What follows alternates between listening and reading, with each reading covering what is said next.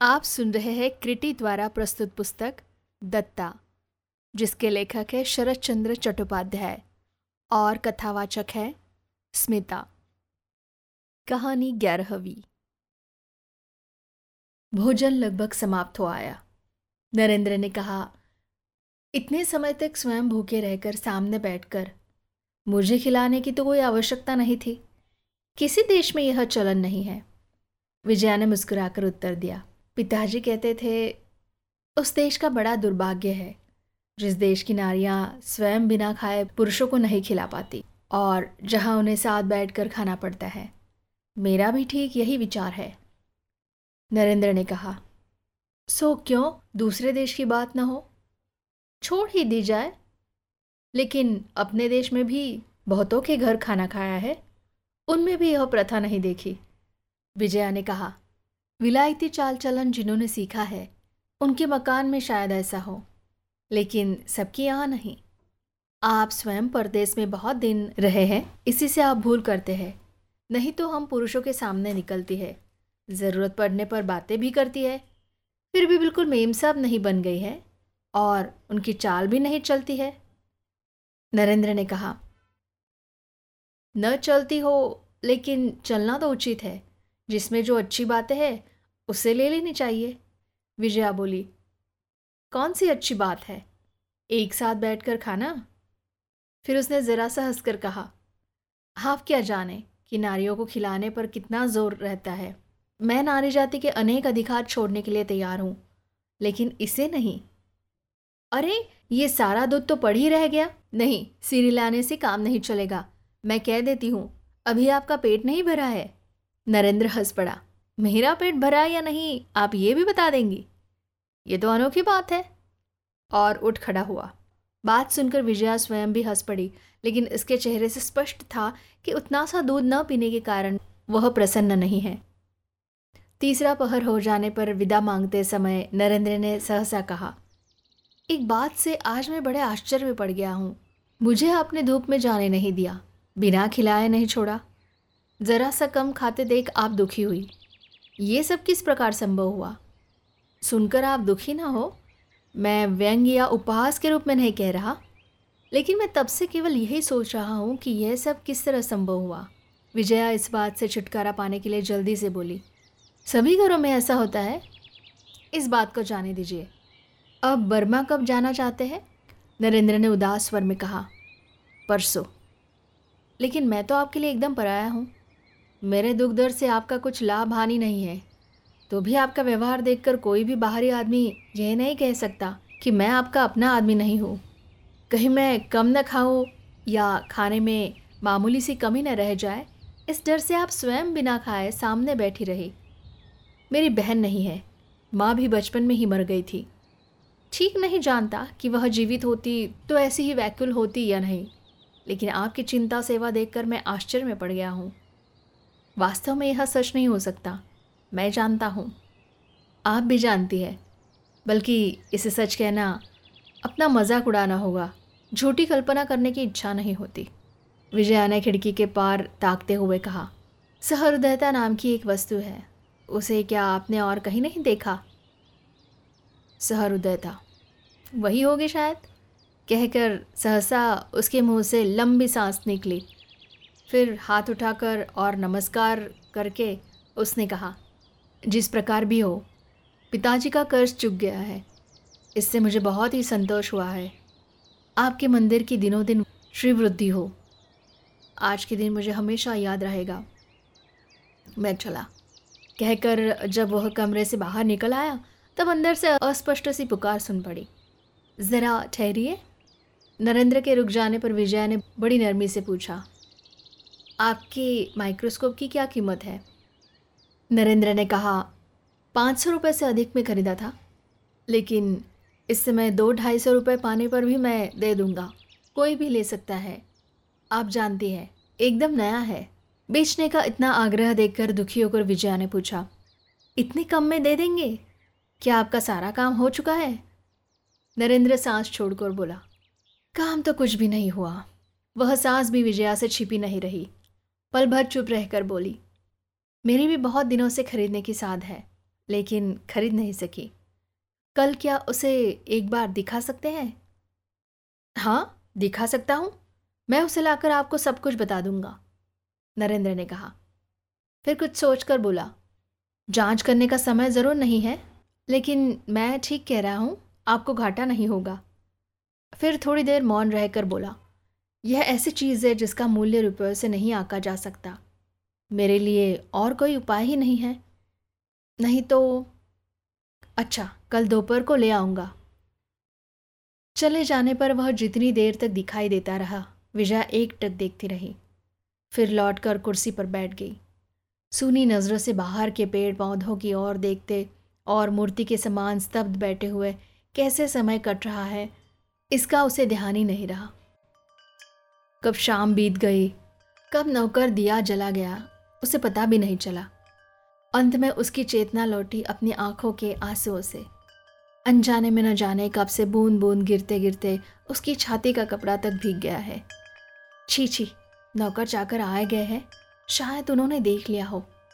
न जाने वे क्या सोचेंगे। रात को बिस्तर पर लेटकर खिड़की के पार अंधेरे में देखती रही।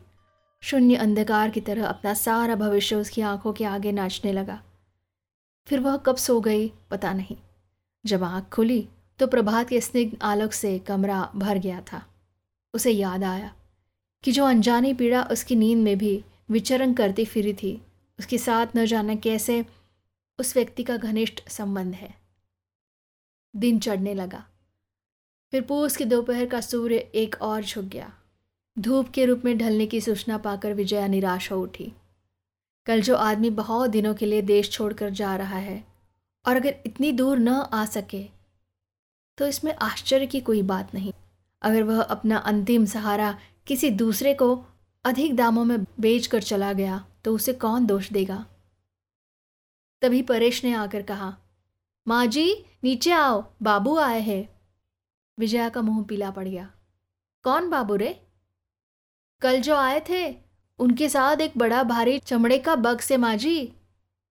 अच्छा तू बाबू को बैठने क्यों कहे? मैं आती हूँ। दो तीन मिनट के बाद विजया ने कमरे में पहुंचकर नमस्कार किया। आज उसकी वेशभूषा और माथे के रूखे बिखरे बालों में ऐसी एक विशेषता थी। उन्हें सलीके से सवारा था कि किसी की नज़र से नहीं बच सकता था। कल के साथ आज के इस अंतर के कारण नरेंद्र के मुँह से बात नहीं निकल सकी। उसकी आँखों में आश्चर्य देख जब विजया ने अपने आप को देखा तो शर्म से वह मिट्टी में गड़ गई। माइक्रोस्कोप का बैग अभी तक उसके हाथ में था। उसे मेज पर रखकर धीरे से बोला, नमस्कार, मैं जब विलायत में था तब मैंने चित्र बनाना भी सीखा था। आपको मैंने कई बार देखा है, लेकिन आज आपको देखकर निश्चयपूर्वक कह सकता हूँ, कोई भी चित्रकार आपका चित्र बनाने का लोभ संवरण न कर सकेगा। वाह, क्या सौंदर्य है। विजया समझ गई कि सौंदर्य की प्रशंसा में निष्कपट और स्वार्थहीन भावना ही है। फिर भी वह बुरी तरह लजा उठी। फिर गंभीर स्वर में बोली, मुझे इस प्रकार का अपूर्व कहना क्या आपके लिए उचित है? फिर मैंने तो आपको, आपसे कुछ खरीदने के लिए बुलाया था, चित्र बनवाने के लिए नहीं। उत्तर सुनकर नरेंद्र उदास हो गया। लज्जा से अत्याधिक कुंठित और संकुचित होकर क्षमा याचना करके बोला मुझसे बहुत बड़ी भूल हो गई। मैंने कुछ भी सोचकर नहीं कहा और कभी मैं उसे पछताने को देख विजया हंस पड़ी। कहाँ है? देखो आपका यंत्र? नरेंद्र उठा। अभी लीजिए, दिखाता हूँ। कहकर बक्सा खोलने लगा। कमरे में उजाला कम होता जा रहा था। विजया ने बगल के कमरे की ओर इशारा करके कहा, उस कमरे में भी उजाला है। चलिए, वहीं चले। अच्छी बात है, चलिए। उसने बक्सा उठाया और गृहस्वामिनी के पीछे पीछे बगल वाले कमरे में आ गया। एक छोटी सी पिताई पर यंत्र रखकर दोनों आमने सामने दो कुर्सियाँ लेकर बैठ गए।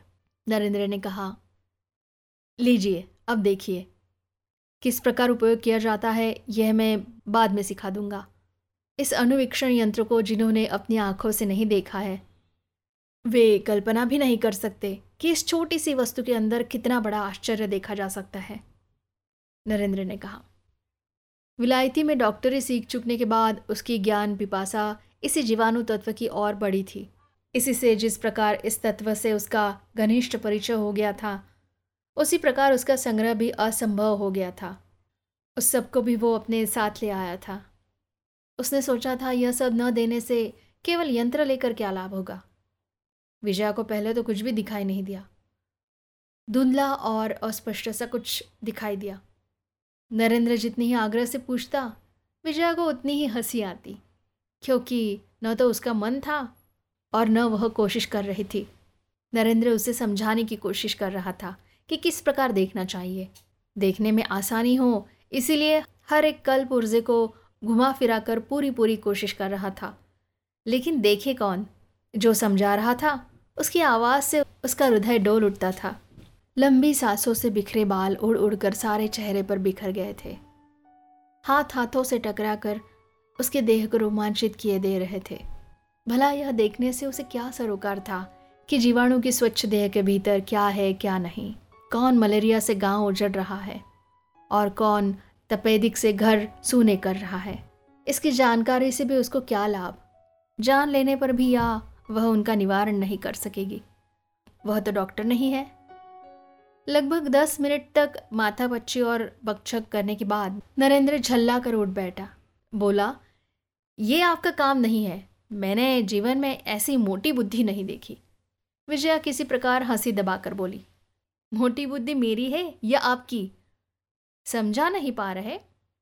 अपनी कड़ी बात से मन ही मन लज्जित होकर नरेंद्र ने कहा, और कैसे समझाओ बताइए, वास्तव में आपकी बुद्धि मोटी नहीं है, लेकिन लगता है आप मन नहीं लगा रही।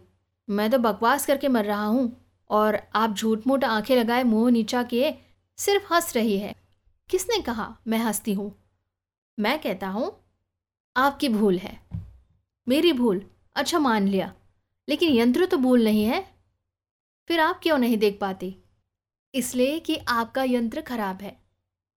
नरेंद्र चकित होकर बोला, खराब है?